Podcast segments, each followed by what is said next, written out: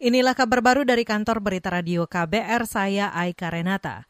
Perhimpunan Rumah Sakit Seluruh Indonesia Persi mengklaim belum menerima aduan terkait pemangkasan insentif tenaga kesehatan.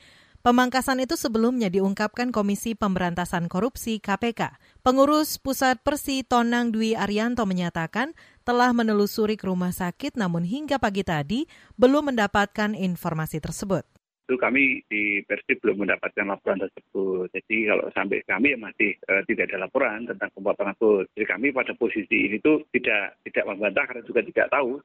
Pengurus Pusat Persi Tonang Dwi Arianto mengatakan Persi selalu menekankan ke manajemen rumah sakit agar insentif bagi tenaga kesehatan disalurkan sesuai aturan. Namun ia juga mempersilahkan jika insentif itu akan dibagi ke pekerja rumah sakit selain nakes asalkan melalui kesepakatan bersama. Persi bersedia diajak koordinasi dengan KPK untuk membicarakan persoalan ini. Kita beralih, rukun tetangga RT 34 di Kelurahan Gunung Samarinda, Kota Balikpapan, Kaltim, menjadi proyek percontohan penerapan PPKM skala mikro tingkat RT. Itu lantaran RT 34 dinilai berhasil menerapkan pembatasan skala mikro. Ketua RT 34 Ahmad Hairudin mengatakan, mereka membuat aplikasi khusus yang bisa memantau kondisi harian warga yang terinfeksi COVID-19 dan tengah isolasi mandiri di rumah.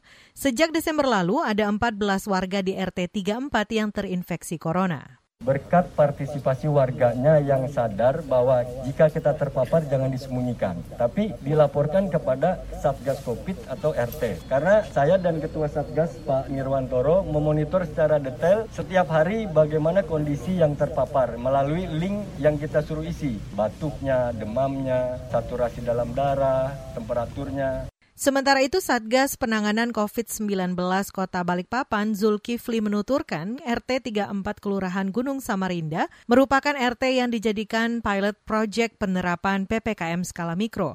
Kata dia di RT 34 seluruh warga punya kesadaran bersama bukan hanya memutus mata rantai penularan tapi membantu warga di lingkungan yang terdampak. Kita ke soal lain. Otoritas Jasa Keuangan OJK menyebut kinerja perbankan syariah lebih baik daripada perbankan konvensional sepanjang 2020.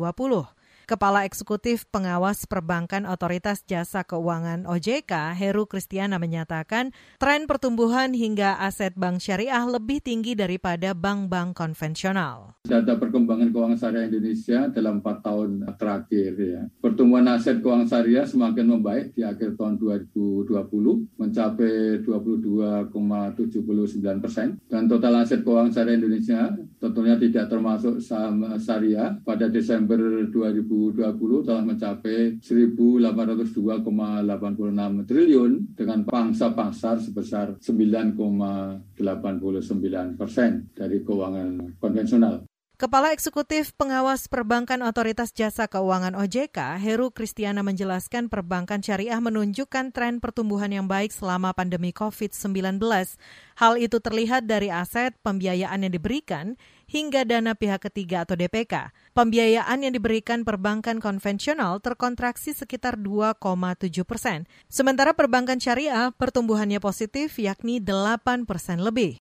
Demikian kabar baru dari kantor berita radio KBR, saya Aika Renata.